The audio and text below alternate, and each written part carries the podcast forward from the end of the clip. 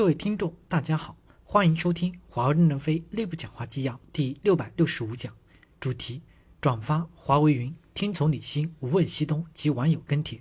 接上文，一直也在想华为云如何去赢的一些思路：一，用一个类似 IOT、AI 这种服务去贯穿华为几个离散的公有云，也可以树立新的品牌，也没必要在华为云的基础设施这种层面跟阿里和 AWS 硬碰硬。这样其实多个公有云就不割裂了。这个思路其实比较类似百度的 AI 平台，但是这种要求上层服务要有足够的差异化竞争力，要强。其实我曾经想过华为是否会自运营一个 IOT 平台，但是目前看到的貌似还没有。我们还是做 IOT 平台软件套件的传统盒子兜售，还要考虑一个问题，就是我们是否有足够的 IOT 的终端应用等真实的业务来看。小米物联网靠的也是真实的业务去孵化的。这个角度其实目标就不是做强华为云了，是做强 IOT 或其他的。其实这种玩法，五朵云、五朵公有云暴露不暴露已经不重要了。这种玩法的最大好处在于，不用通过什么所谓的云联邦，就把我们自己的云朵不同的公有云自然而然的连接起来了。我们自己做云往上一层面、上一层平台的服务供应商。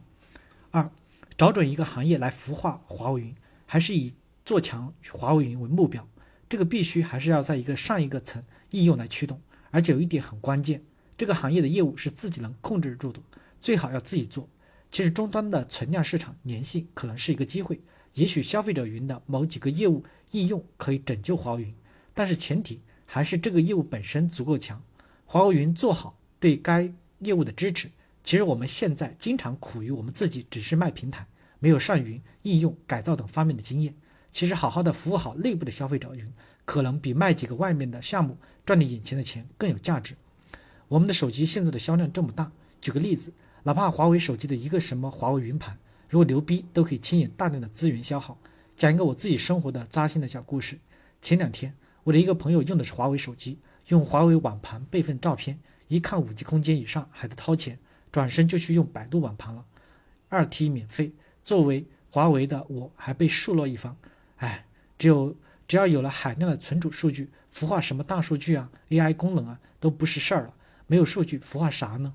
我个人认为，VLink 也是挺好的一个抓手，一个企业通讯的平台入口，未来做啥都可以，只是被钉钉占足了先机，有点可惜了。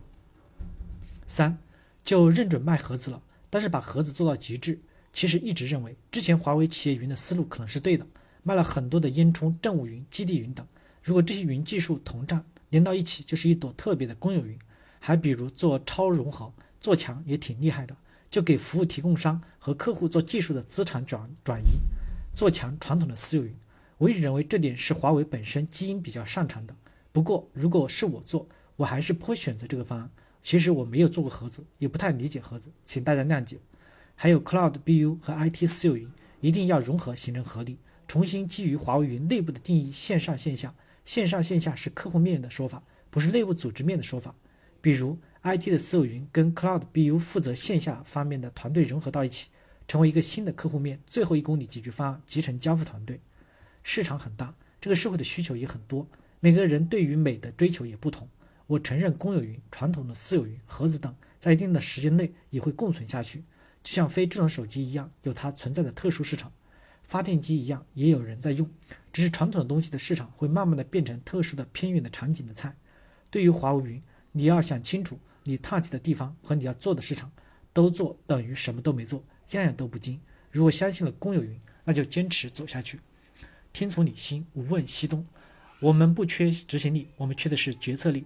太多的务虚研讨会，太多的竞争分析，太多的市场洞察。我只想问一问，华为云，你的心到底在何方？我把我最好的青春奉献给你，我的不希望等我老了再回忆我的黄金十年，就是赚了点公司的钱。写这篇文章，也许有些信息不完全准确，也许有些文字比较口水，也许有些建议还不够成熟，完全想是想哪说哪哈，希望大家理解。我只是希望把自己的一些最真实的感受分享一下。